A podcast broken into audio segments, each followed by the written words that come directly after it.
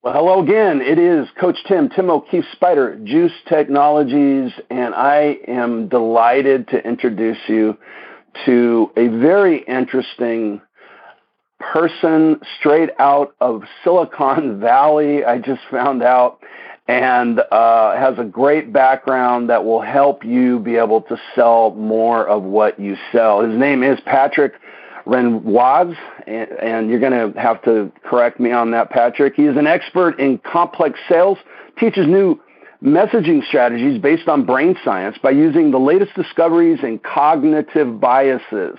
He has helped hundreds of companies and thousands of professionals close complex deals worth billions of dollars. Patrick was featured on a TED Talk on his previous book, uh, uh, Is There a Buy Button Inside the Brain, which has over 145,251 views as of this moment on YouTube alone. Patrick, welcome, and how are you? Yes, good morning, team. I'm doing great, and thank you for having me on your show. Can you correct me on your last name? Uh, it's French, and I completely messed it up. I'm sorry. No, it's Patrick Renvoise. Whatever, you can call me Patrick. That's good enough. It's easy for you to say. Uh, hey, I appreciate you coming on. I'm I'm juiced uh, to have you. I uh, I watched your uh, your TED talk long ago. Um, and I lost track of it. It was put on one of those watch lists or whatever, and and I was delighted to rediscover it as well as a, a recent podcast from your company, Sales Brain, and I thought I have to interview you. This uh, you're talking about neuromarketing, and uh, your new book is titled The Persuasion Code, and this is in fact your second book. And uh, what was the first book about? So the first book was titled Neuromarketing or Understanding the Buy Button Inside Your Customer's Brain. Uh, and we wanted to make it clear with the second book that we have progressed a lot in our understanding of how people use their brain to make buying decisions. So the second book called The Persuasion Code is really about uh, what do sales and marketing people really need to understand about the brain if they want to create any kind of communication that has an effect and a positive effect of persuasion. So the first book was really about talking about this new science of neuromarketing. The second book goes one step further in revealing a 100% scientific model of what people do with their brain when they decide. Well, let me let me. You have an interesting backstory that you shared with me a few moments ago offline, and uh, I think it is very interesting because if there was not this backstory, we wouldn't be probably be talking today. You would actually be, uh, you know, on a beach somewhere, retired. Uh, can you tell us what you did prior to uh, developing SalesBrain? Yes, um, I was in the computer business. I actually started the first branch of a small computer company called Silicon Graphics. Uh, I say they were small because back then they were small, and then they became the number one company everybody wanted to work for in Silicon Valley. And Silicon Graphics invented the concept of 3D computing. So if today you do a video game on your phone or on a you know Xbox, the technology to allow you to manipulate these complex images in real time was invented by Silicon Graphics. So I was there in the best days of Silicon Graphics and I met some of the smartest people on earth. You know, I met the guys at Boeing that create wing. I met the guys at Shell that do gas and oil reservoir simulation. And I was always fascinated by why is it that some people can sell and some others cannot? And if you think about it, there are, you know, over 70,000 books that have been written on sales, over 40 or 50,000 books that have been written on marketing, but there's never been a book that has bridged the gap between what neuroscientists know about the brain and what all business people have intuited about how the brain works. So my objective in the last 24, 20 years of my life has been to create a model that bridges the two, hence the definition of you know neuromarketing. Well, you had so, you had said I think it was in in the uh, the TED talk. Uh, you said marketing doesn't work. Right. Yes, marketing does not work because the principle of marketing is this marketing is about asking people, what do you want? And then based on that answers, people build a product or service, and then later they create a strategy to sell that product or that service. But it is based on a fundamental flaw. an assumption which is wrong, which is that people know what they want. And in reality, people don't know what they want. So the, the new science of neuromarketing started about 18 years ago. And in neuromarketing, we do not trust what people say because we know that when you use self-reported measures of what people want, they have to use words to express deeper feelings, and these words are not an accurate representation of those feelings. So the promise of neuromarketing is that by measuring directly on the body of people how they feel, we will get a much better approximation of what they really want. And some of the technique that we do to measure these um, effects, these physiological responses to stimulus, or you know, we measure how the skin of people changes resistance. In other words, when you get excited, your skin will change resistance or your pupils will dilate. So, so we track the eyes of people and we measure how people dilate. And these dilations can, can take only one tenth of a second. We measure emotion based on how people contract the 43 muscles on their faces. We measure their electroencephalogram. In other words, we measure the small currents that are created on top of their skull, which are the result of their thinking. So all these techniques in neuromarketing have been around for about 15 to 18 years now. And what's unique about us at SalesBrain is not only do we do these measurements, but we've created a model, a predictive model of, again, how people use their brain to make those decisions. So everything we do at SalesBrain is in the context of that model. And all that model can be summarized to one concept, which is at the end of the day, people decide like reptiles. Why? Because our primal brain, there are two systems in the brain, if you want. There is what people call system one, which is the fast brain or the primal brain or the reptilian brain. That primal brain has more impact on the rational brain, what is also called system two, which is also called the slow brain, which, which what makes us uniquely human and uniquely smart. In other words, when we make decisions, we don't use our smart brain, we use our primal brain. So again, all our assumptions, if you want, all our model, everything we do is driven by this, and it's supported by a number of scientists. Uh, the, main one is uh, Dr. Kahneman, who won the Nobel Prize in Economy in 2002 for it, and he, he wrote a book on it called Think Fast and Slow. And he named those two systems in the brain, System 1 and System 2. And even more recently, actually, as early as October 2017, there is a guy by the name of Richard Thaler who also won the Nobel Prize in Economy. And uh, he wrote a book called Nudge, where, I mean, he was a student of Kahneman. And Richard Thaler reinforced that notion and went further into the explanation of those two competing parts of our brain, system one and system two. But the key learning that you know we've made over these years is that our primal brain plays a greater role in what we decide than our rational brain. Let me let me interrupt you for a second because I am uh, kind of trying to grapple with the two system and uh, based on uh, some common knowledge, I think, when people think of brains these days. And I, I want to think of uh, a couple ideas. One is right brain, left brain, and one is conscious, uh, subconscious. Is there any relation to any of that, or, or am I mixing uh, ideas? Yeah, so uh, everybody, yeah, everybody's familiar with the distinction of the right hemisphere and the left hemisphere. Uh, we know that these hemispheres have a um, preferred way of dealing with things. In other words, the logical things tend to be done in one hemisphere. The creative part of us tends to be done in another hemisphere, etc. But we're not that much interested in that differentiation. We are more interested in looking at the brain and slicing it in a different way. If you look at the brain and the external part of the brain, the outside layer, it is called the neocortex or the new brain. You can also call you can also call it the rational brain. But if you look more deeper inside the brain, you will find what's called the middle brain. And towards the core of the brain, you will find the reptilian brain. And then at the end of this, this is terminated into the spine. Well, what we call the primal brain is both the middle brain and that reptilian brain. So again, we're talking deep inside the brain. And these two sections of the brain, which make up for the primal brain, we share it with a lot of other animals. Pretty much, we'll share we will share that brain with any vertebrate.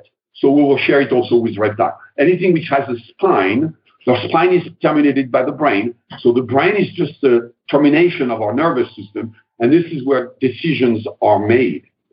And for the longest period of time, people thought that, you know, because we were called Homo sapiens, which means the one we think, we would think about our decision that, in other words, a higher level of the brain, this neocortex, the smart brain, would drive our decision. But in reality now, we have enough scientific proof to say without the shadow of a doubt that the primal brain drives our behavior more predictably than our rational brain. You know, when we make a decision, there is always a tension between our primal brain and our rational brain. When those two brains are in agreement, well, the decision goes very quick and people make it instantly. But it's when those two brains are not completely aligned with the decision that the primal brain plays a greater role.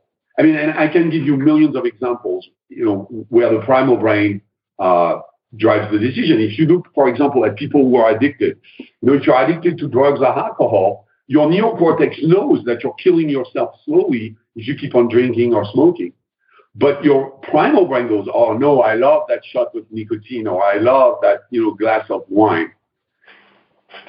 And unfortunately for those people, the primal brain, which we believe also is the seat of the unconscious, and that would be a very long decision. But we've we've come to the conclusion, and we've spoken to a number of researchers to say that the unconscious is much more the realm of the primal brain than it is the realm of the rational brain. Mm-hmm. So all this to say that people want to be effective in persuading others, they have to do a better job at accessing that primal brain. In other words, using logic to convince people is typically very ineffective. Right, right. So we there's there's a line that I've uh, heard somewhere. Uh, we do things for irrational reasons and justify them with logic, right? Yes, actually, the guy who uh, said that originally is a researcher by the name of Antonio Damasio. Damasio is the head of the uh, uh, University of Southern California in Irvine, and he said something very interesting. He actually wrote a book on it to demonstrate it. He said, "We are not thinking machines that feel. We are feeling machines that think once in a while." So here is what happens. We make emotional decisions and then later we rationalize them. And 90% of that emotional decision is made at the unconscious level. And then later on, it is rationalized. And I, I will give you one example of one of the tests that Damasio did to demonstrate this. And I think it's, it's very revealing of the both the wisdom of our primal brain, our, our, our unconscious, and its speed. But here is the test that he did. He invented a game where people had to draw from two decks of cards. Now, what people didn't know though is that one of the deck of cards was was twisted to bring a positive gain, and the other one was twisted to give a negative gain. So imagine that positive stack is on the left side, the negative stack is on the right side, and people could freely choose from either stack. And the game was very simple. In other words, whenever people were taking were drawing a high card, uh, I can't remember exactly if it was an eight or nine, but anything that was above an eight or nine would give people a one dollar gain. If they drew a two or a three, they would lose one dollar. Now again, people didn't know that the stacks were not equivalent. So people started to draw the cards. And here is what happened. After an average of drawing 50 cards, people would say, you know what? Now I understand it. I'm always going to draw from the left side because I know that if I draw there, I'm going to get good cards. It took people 50 cards to realize that. Now, amazingly enough, around 30 cards, people were starting to word out. They were starting to express that they had some level of uncomfort with the right stack, which would bring them a negative gain. But here is the key though. When we put people, when we attached on the finger of those people one of these elements I just talked about, which is when we measure the resistance of the skin of people, only after about a dozen cards their skin was starting to show the same effect of fear when they were going to draw from the negative stack. In other words, after only a dozen cards, people are starting to, you know, their body has registered the fact that there is something wrong with the, the right stack that will give them a negative gain. Now, again, it took an additional 20 cards for people to word it, and it took 50 cards total for people to clearly express that the game was not fair and that they will always draw from, you know, the positive stack. So that, that, you know, our unconscious is aware of it, becomes aware of it very quickly, but then our conscious brain only comes to play much later in the process. And that's the kind of work that a lot of researchers like Antonio Damasio are doing, but that all this knowledge has never been brought to the world of business. And this is what my partner and I, uh, objective in life is. We want to make sure that people in business get this knowledge to their benefit so that they don't apply, uh, you know, they don't look at marketing as a, an empirical science. We are scientists and we want to make sure that people understand the science behind all these decisions. Well, you, you, you talk about a word. I think this is a good segue into uh, some specifics. You, you talk uh, about the the word uh, cognitive bias. What is that? Oh, that's that's a very interesting subject. So all these scientists, like Antonio Damasio, have spent their life. They have dedicated their life to understand how irrational we are, and they make it rational. In fact, there is another researcher by the name of Dan Ariely who wrote a book called "Predictably Irrational." Mm-hmm. Predictably irrational. And those researchers have come up with 188 cognitive biases.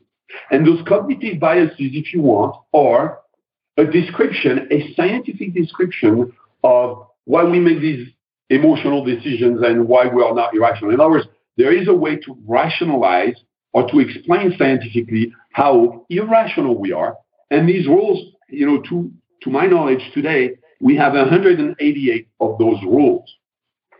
And of course, the objective then is, is well, now, uh, those rules are complicated. And uh, let me give you one example because it's one of the oldest and, and, one that people understand very easily. So, one of these cognitive biases is called the primacy effect. Another one is called the recency effect. And here's what happened. Now, imagine if I was going to give you a list of 10 words and I would ask you, Tim, why don't you try to remember these 10 words? Now, do you think you could easily remember these 10 words? Well, you could most likely remember the first words that I would tell you and the last words. Why? Because this is the recency and primacy effect. Recency means the last word that I just told you, the most recent in your mind, you would tend to remember these last words. And you would also tend to remember the first words that I said. In other words, you know, people know that you have only one chance to make a first impression. Typically, the very first thing that happens with somebody we remember it and it's hard for us to change our mind. So again, of the 188 cognitive biases, two of them are called the recency primacy effect.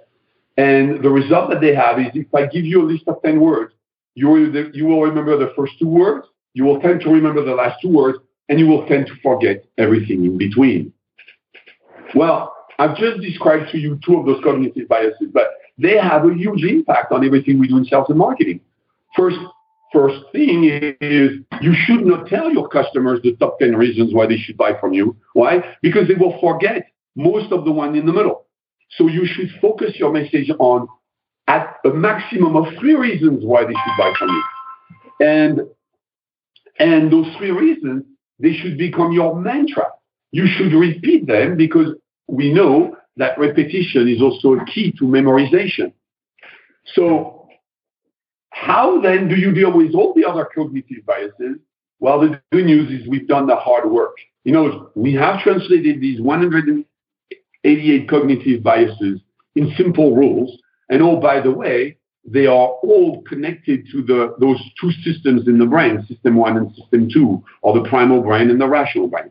But we've made it much easier for marketeers to apply those without having to go deep in the trenches of neuropsychology, evolutionary biology, and all that. You know, so what we've done is we've connected a bridge between the world of researchers like Antonio Damasio and the world of sales and marketing, And we've translated those 188 cognitive biases in four steps, if you want, right? And, and at the end of the day, all those four steps are anchored in the fact that our primal brain plays a greater role in what we decide. So uh, you uh, you have a, a, really neat diagram that you sent me. Uh, I think it's on your website also, but uh, yes. And you talk about the theory of per- persuasion, a, a, formula, and I think some of yes. it, some of it, uh, I think most people will will have some familiarity with, and I'm uh, and and if I if you don't mind, I'm going to read it off. The, your persuasion probability equals pain times claims times gain, and I think most people go, oh, yeah, okay, I've heard this in one way or the other, but the primal part times primal brain is is the key piece, right? Because that's the part where our biases is, and and uh, and where a lot of us miss the point, and we go all logical in our our uh, our, our persuasion, and, and we lose the the game. We lose the the, the person's uh, interest at that point. So. Uh, and if you want to go into this more deeper, please do. Um, but how do I use this? How do I how do I right. in a in a marketing situation specifically? You said earlier that sure. you know 10 reasons or 100 reasons, there's three, and, and, and, and drive that home over and over. Uh, what else can I do as a, as, a, as a marketer? Right. So, again, our theory is that your persuasion probability is equal to the intensity of the pain that your customers are experiencing, multiplied by the uniqueness of your claims, multiplied by the perceived gain. In other words, you will take your customers from a painful situation if they buy from you, you will bring them to a less painful situation, and that delta will complete the game. And at the end of the day, you still have to multiply all this by your capacity as a marketeer to reach the primal brain of your audience. And that factor alone is as important as the first three factors combined. So uh, that primal brain factor has to be elevated to the cube. But let me give you an example so that you, you really understand those three concepts of pain, pain, game. Yeah. So Imagine you're selling water. Most people, when they're selling water, they start talking about the water. But because the brain of people is selfish, because our primal brain does not know compassion, in other words, one of the ways to stimulate that primal brain, and it's again, it's a direct derivation of the 188 cognitive biases, is not so much to talk about me, the guy who's selling the water, or talk about my water, but it's to talk to you about your thirst. So here's what happened. When people buy water, they don't care about the water. They just want to quench their thirst. So it is the job of the person who's selling, not so much to talk about the water, but to diagnose the pain of the people who buy the product or service. And here's what happened. The unconscious pain is going to typically have a greater impact on the final decision of people than their conscious pain. So let me give you another example of that concept of pain. But if you're selling drills, the customer, they don't want to buy a drill. They want to buy the holes. So you're in the hole enabling business. And my tendency is if I sell drill, because my primal brain is selfish, I want to think that everybody wants to hear about my drill. But nobody wants to hear about my drill. Everybody wants to hear about the hole. So if I do a proper diagnostic, I'm going to ask you what kind of holes do you want? Do you want square holes? Do you want round holes? And that's one level in the diagnostic. But if I am smarter, I'm going to go, I'm not even in the hole enabling business.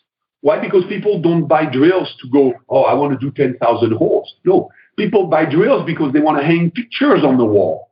So if you do a deeper diagnostic, you will realize that you're in the picture hanging enabling business if you're selling drills. Right? So instead of talking to you about my, even the holes, I'm going to ask you, so how heavy are your are the pictures that you want to hang on the walls, you know?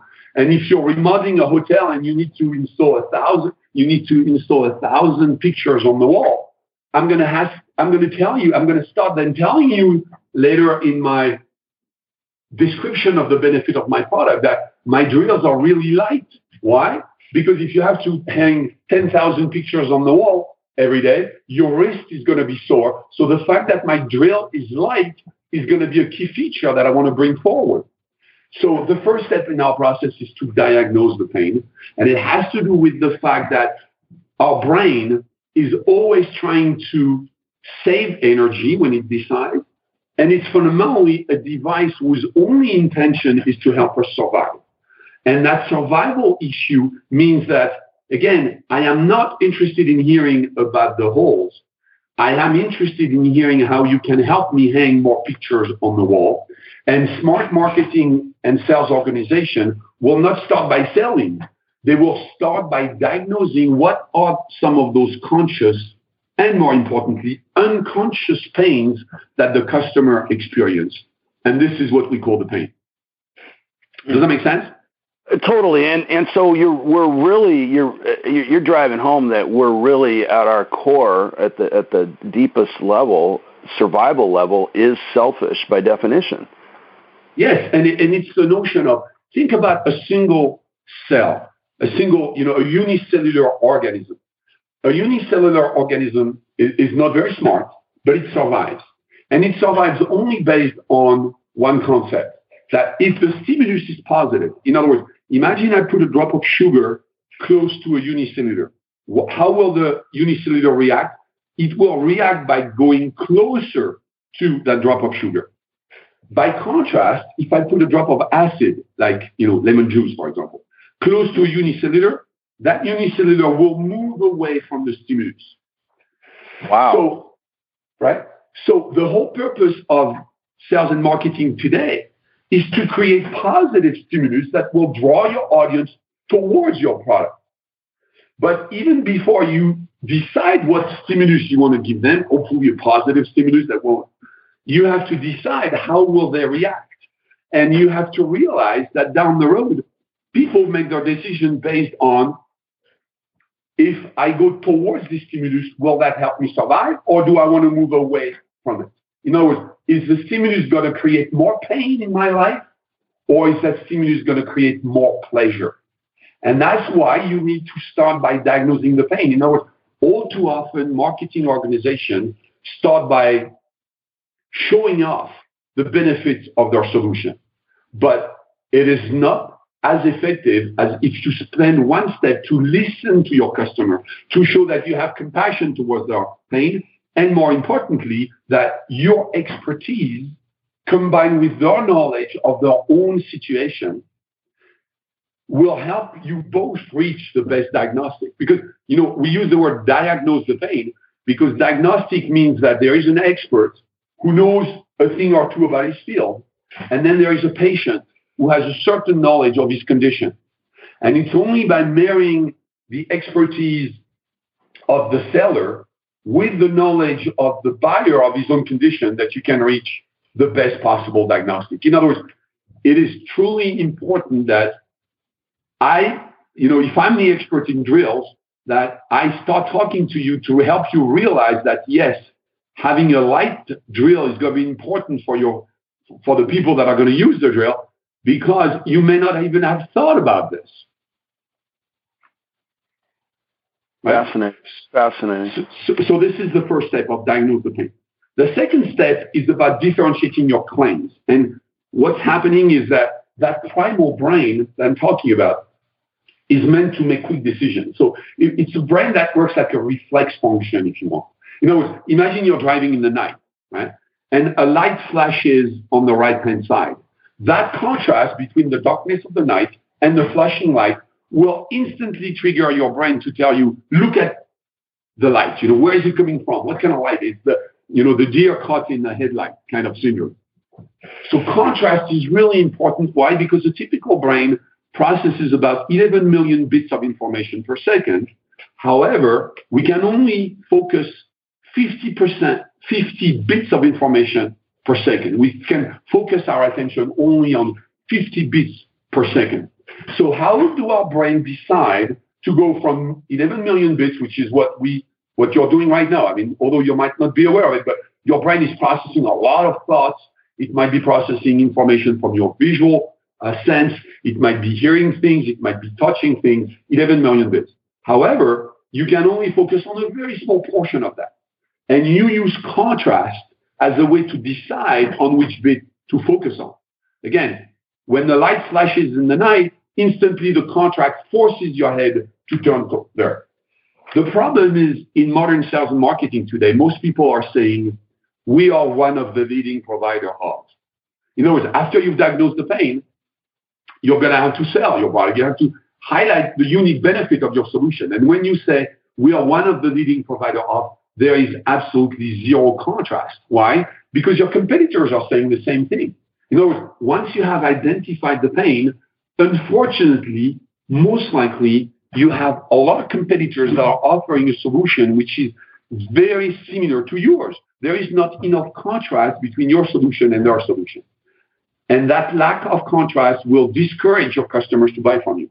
So you need to come up with your claims. What's unique about your solution that will eliminate their pain? So going back to my story of the drill, you know, talking about the fact that your drill rotates at 10,000 RPM is not that exciting if everybody else's drill rotates at 10,000 RPM. But if you drill, if your drills are lighter, and it, it, will allow the people that use them not to have to go to the doctor every week because they will have carpal tunnel syndrome, then you should only talk about the fact that your drills are lighter than your competitors.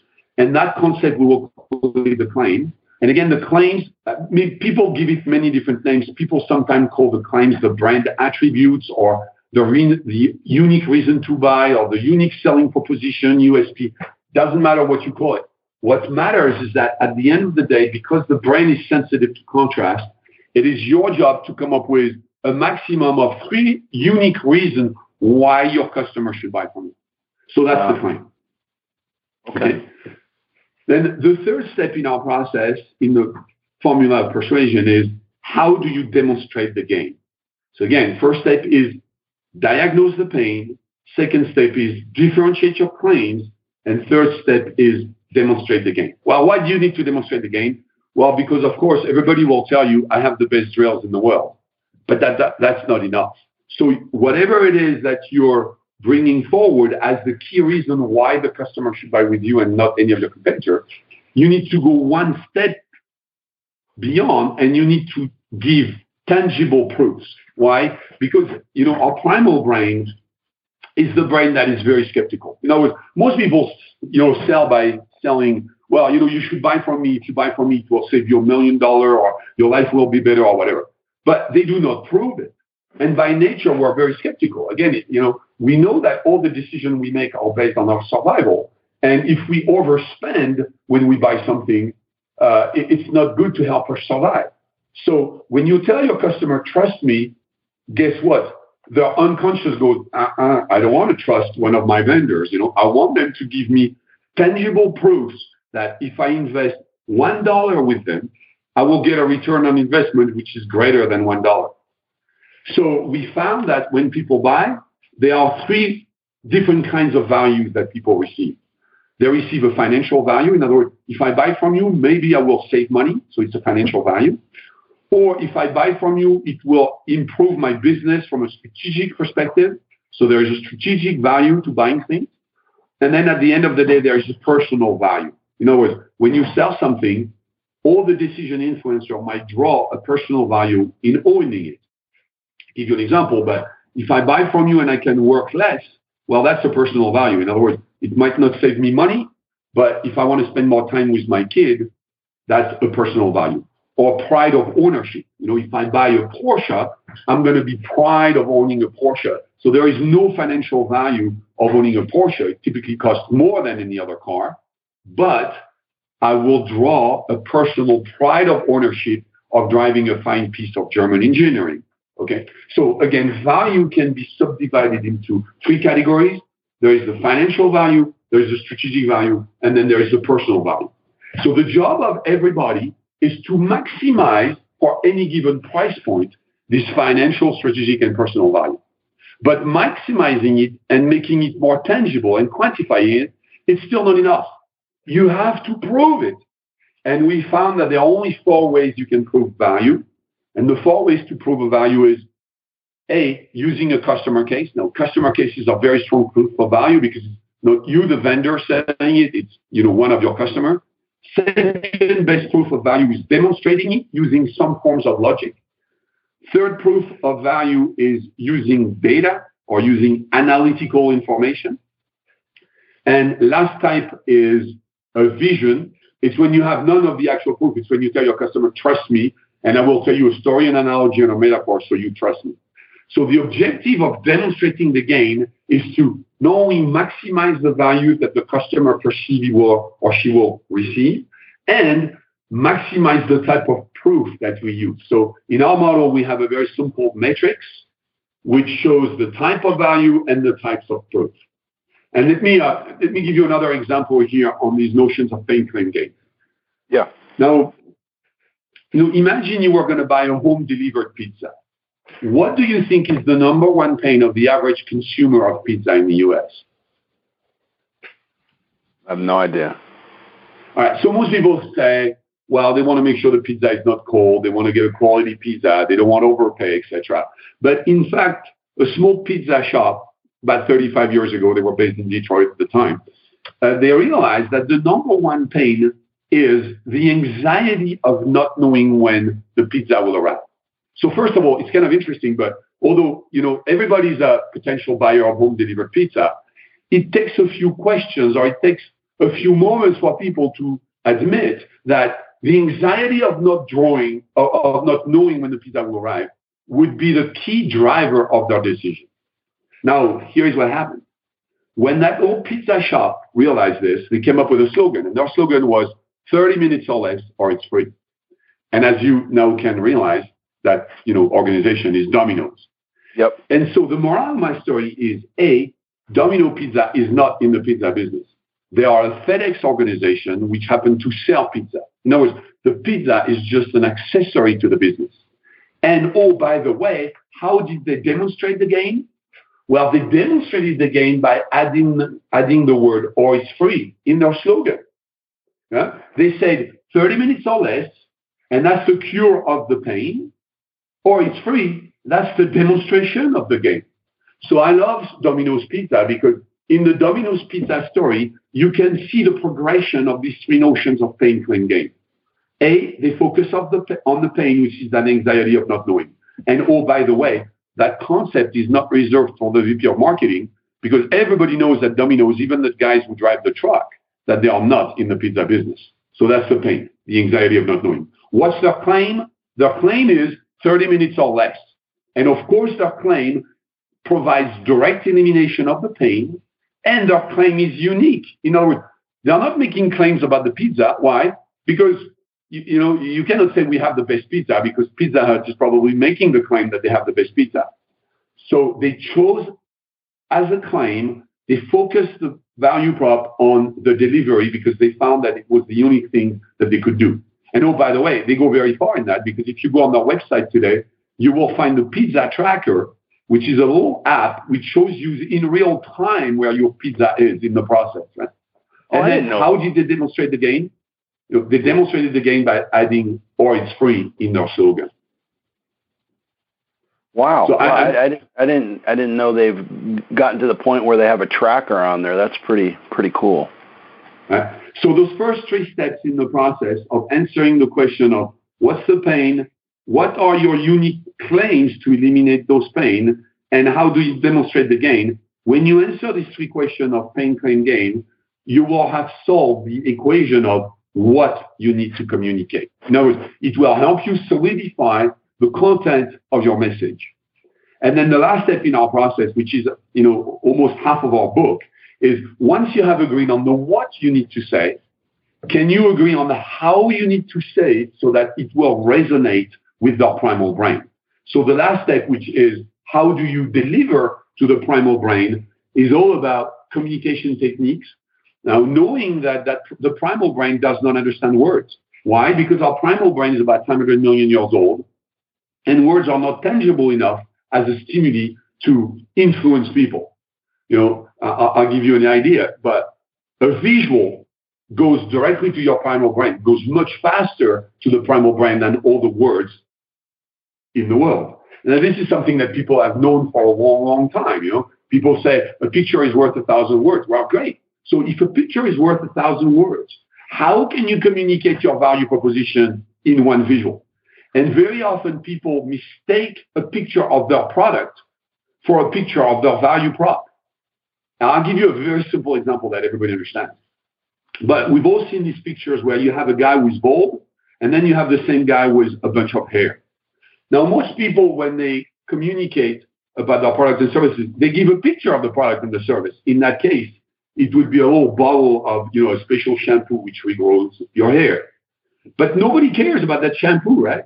If I am bald, I only care about seeing me with hair.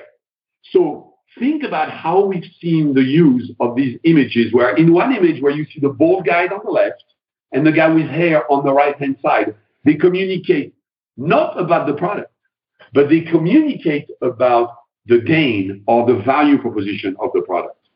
So in the case of people that are selling a shampoo, you might think that it's easy. Think about how they do the same thing for programs to lose weight. You know, people who sell you a program to lose weight. On the left side, you have the guy's 300 pounds, and on the right side, you have the same guy after he's lost 100 pounds. By the way, they use a customer case to show the value, right? The guy's lost 100 pounds. And more importantly, they show you a visual because that visual will go to your primal brain more effectively than all the words in the world. So that last step to deliver to your primal brain is about translating your value proposition, which most of the time people communicate using only words, by using a visual or by embedding your value prop into a story. You know, what's your story? Well, the story has a unique capacity to transport the listener into a fake world, right? Which makes the primal brain believe that the story is real. So if the punchline of your story is, oh, by the way, if only you were going to buy my program to lose weight, you would indeed lose 100 pounds, then my brain is going to start to believe the story.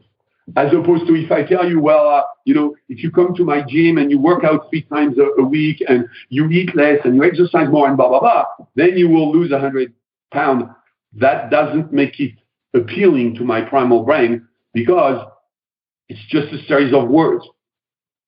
Hey, uh, let me inter- interrupt you for a second. Something I, I thought of uh, that, with my own gym, and I'm thinking of the the guy who owns it, and he in fact would probably draw out that logical uh, explanation. You know, if you consume so many calories and you work out and you know this long academic uh, uh, coaching, what where does uh, the ethics in this work its way into the the marketing? Because obviously if you sell me on not eating and all this pain pain pain that's it's going to cause me uh, in time and effort and soreness you know uh, in order to get healthy that's not very compelling. So i you see like you said, you people will put pictures. A lot of them, the before afters, are fake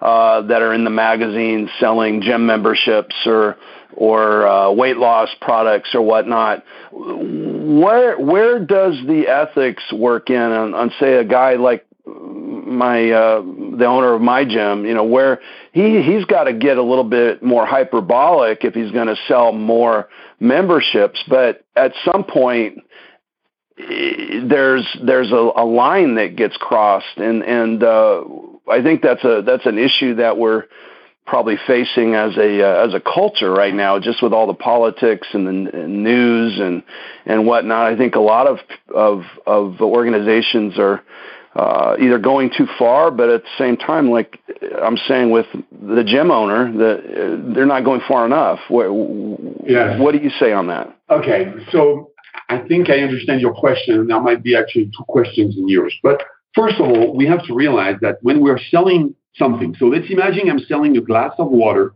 and imagine that glass of water is half full or half empty.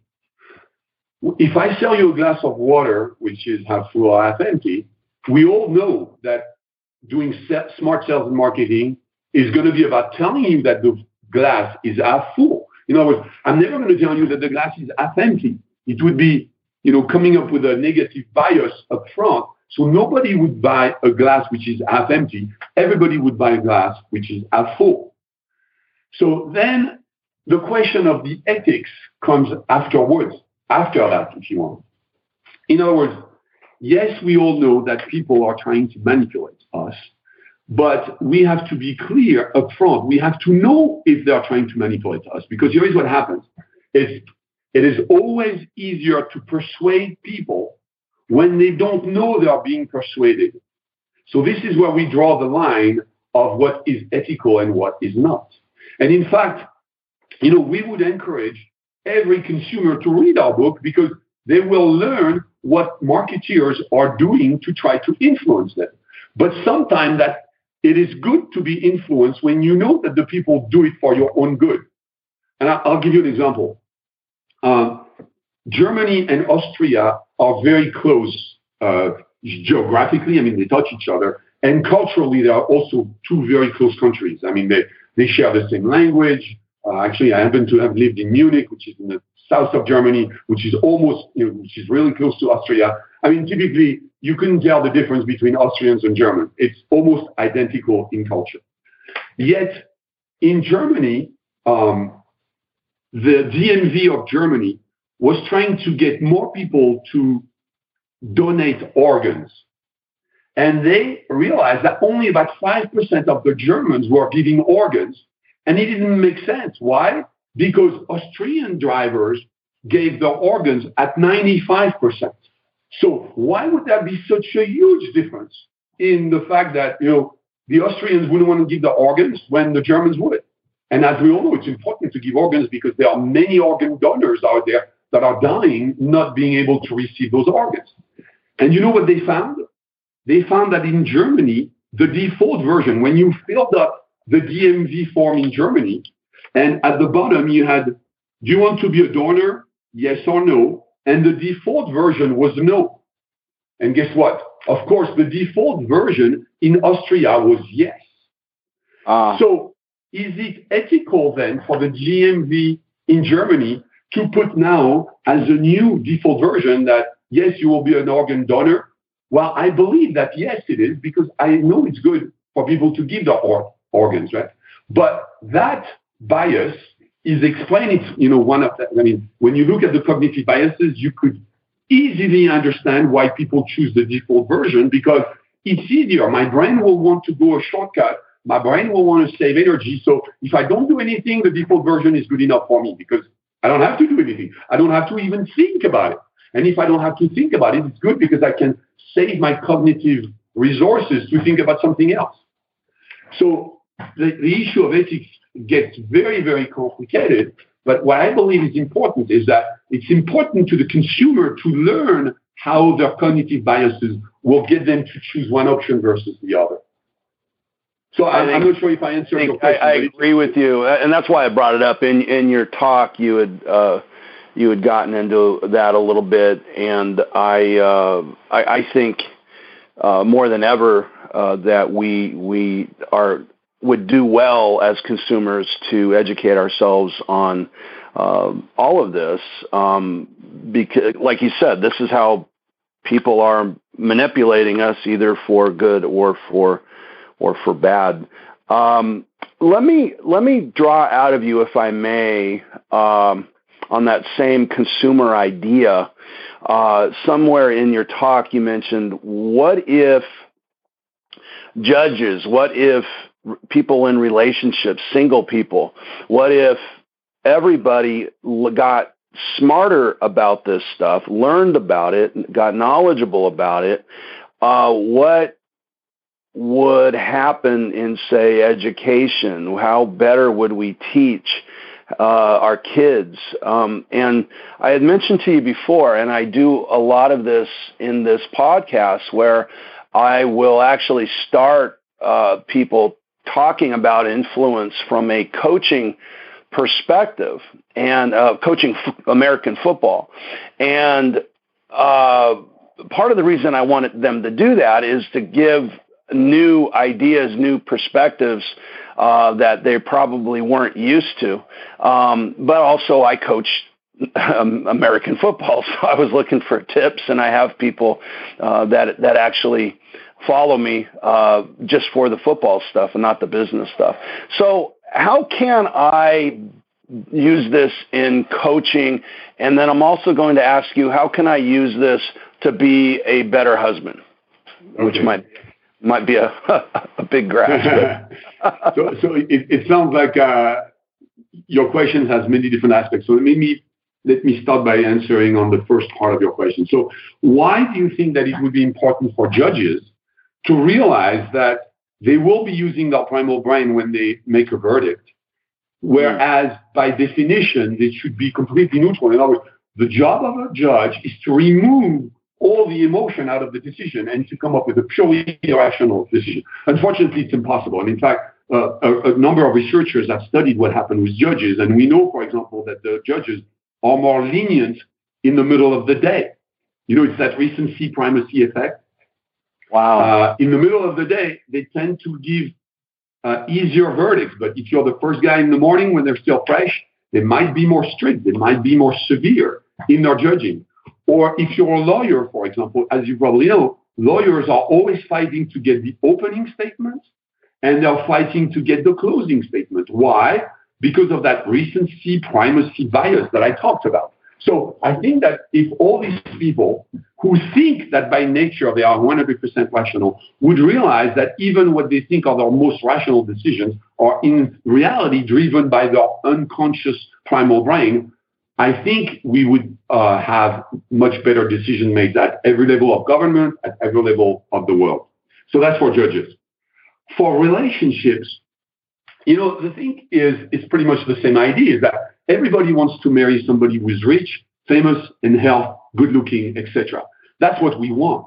But in reality, what we really need might not be that person who is the, you know, the ideal person on the paper.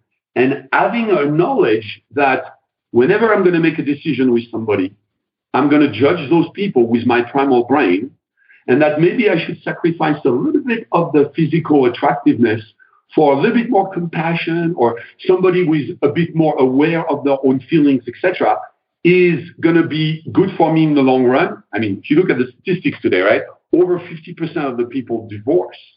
Yeah. So we know that it's our odds are pretty bad, right? So if I have a much better knowledge of my own primal nature, if I can help my partner understand also their primal nature, then the two of us as primal beings might be happier than if I am trying to look for somebody who just does not exist because we have all these extremely selective criteria. In fact, you know, our publisher has uh, tried to get us to write a book on the persuasion code for singles because Wow. You know, when, when you're a single person, well, think about it. The product that you're selling is yourself. Right? By the way, if you look at the first step, diagnose the pain, as we all know, when you walk towards somebody and they start talking about them, them, them, we typically turn around and move away, right? Mm-hmm. No, the people that are attractive are the people that talk to us about us because they will diagnose my pain. They will ask me questions. You know, people that are interesting are not the people that talk to you about them. They are the people that talk to you about you. They are the people that ask you questions, right? So that's the first step of the process. So if you're single, diagnose the pain. In other words, if you want to be an interesting person at a cocktail party, don't talk. Ask other people questions for a while till they return the question and then start talking about you, right? But remember that when people tell you, eh, oh, you know, when you meet people, usually the, one of the very first questions that comes up is, what do you do? Mm-hmm. Now, if you ask me the question, what do I do? And I talk for 45 minutes, you're going to run away, right? so in reality, but no, let's be honest. When people ask you, what do you do? The only thing they want, because our primal brain is personal, it's selfish. The only thing they want to hear is, what do you do? Because they want to give you the, you know, they want to tell you about them, right? So remember this. When people ask you, what do you do? In reality, they are only interested in you returning that same question. So if you want to be the person who attracts people in relationships or in sales, when people tell you, what do you do? You give them a very short answer and you immediately, as quickly as effectively and as naturally as possible, you want to return the question and you want to get them to talk. Right? So as you can see, I, I just spent a few seconds to talk about relationships, but let me talk about teachers now because you seem to be interested in coaching or football. Teachers are the same. I mean, think about we can only be passionate about subjects when we like our teachers. You know, it is very hard to get passionate when we don't like our teachers and when the teacher is not himself or herself passionate about our subject. So the job of teachers is to make their knowledge easily understood by the primal brain of their audience. I'll give you an example. Imagine if I try to teach you geometry by just talking, as opposed to showing you pictures of a triangle. Can you imagine how difficult it is to teach geometry if you don't use visuals? Well, think about sales. How difficult. I mean, we are trying to sell to our customers by just talking to them, but we don't have the proper visual that you know I was just talking about early on. So if you're teaching something which is by nature visual, you need to make whatever it is you're teaching more visual so people understand it. By contrast, if I'm trying to teach you French, using a visual to teach French might not be as effective as using words. So if I want to explain the French grammar or French vocabulary, I'm going to have to use words. So by changing the modalities that they use when they teach, teachers can make their teachings much more appealing to the primal brain of their audiences.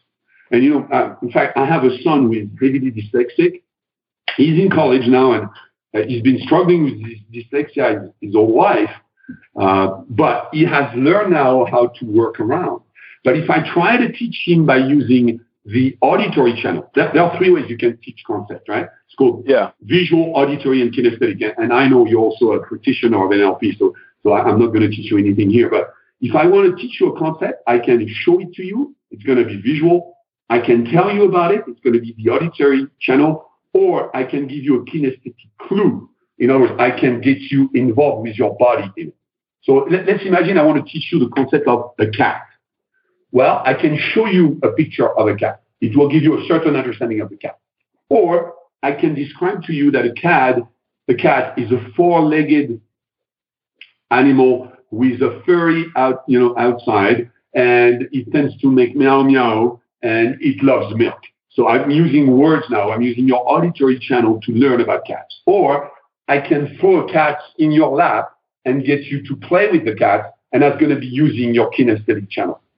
And here is what took me 25 years of sales experience to realize that in the business world, we tend to use the auditory channel.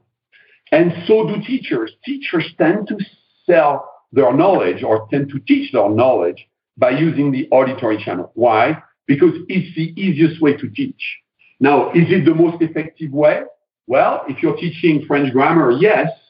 If you're teaching golf, probably not. You know, if you want to teach golf, using the kinesthetic channel is going to be critical. To some degree, showing a, a visual of a video of a good golf player is going to be good as well. But think about how many PowerPoints are using text, text, and pages of text because people tend to believe, it's not that they tend to believe, people go for the easy way.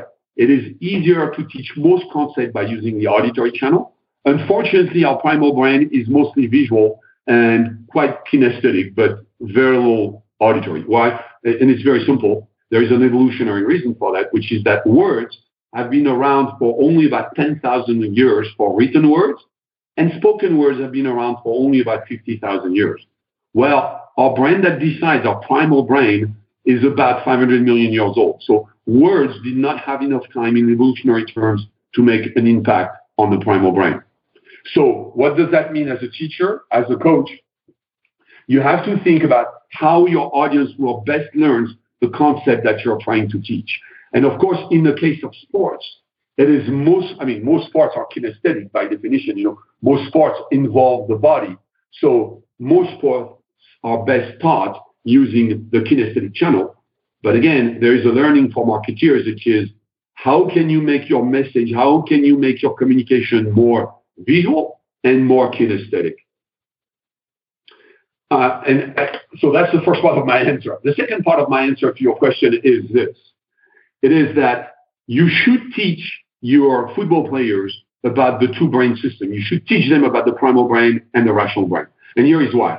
I mean, every football coach is trying to get their team super psyched, you know, super aggressive because you want your players at the moment, you know, the quarterback gets the ball, you want them to be super aggressive, either tackle, run fast, push the guy. So you want them to be aggressive. You want them to fully express the power of their primal brain. However, they have to always walk the fine line of what is a legal action and what is an illegal action. In other words, if you get your players too psyched up, they may, they may make a false start because they're trying to gain that one tenth of a second at the beginning of a new action, right? So right. you want them to walk the fine line of what is legal and what is illegal.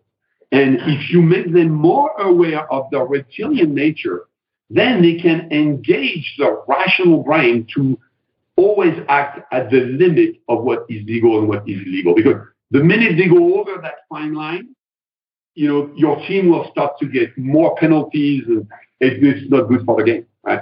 So right.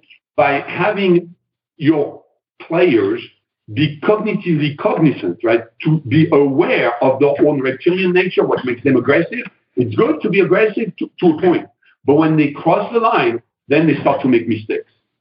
So having players become aware of how their primal brain works, how it's the brain that reacts instantly, etc., uh, would benefit them because at the critical moment where they have to engage their slow brain, where they have to think about what they should do, then they don't make a mistake. And you know, the obvious one is when there is a fumble and everybody gets really crazy about it, then you have a guy who, you know, punches one of his opponents. Well, right. punching a player in front of a referee is not good, right? And you can tell that at that moment, if they were able to, before they, they trigger the punch, if they were able to go, uh-oh, now my aggressive brain is trying to punch the guy's nose because he pushed me in the back or whatever, but my rational brain goes, don't do it. You know, we're going to move back 15 yards.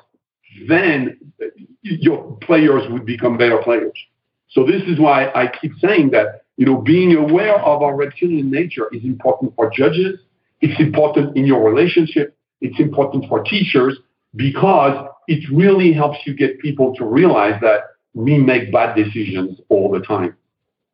Well, I think also it, it's it, to deny uh, our nature is is to uh, deny ourselves and, and, and not be a complete whole person. Uh, I, I think that's really important to understand that we're more than uh, we uh, of the rational side. We're very irrational and and uh, can kind of have a little bit better understanding of some of the stupid stuff we've done in the past. yeah.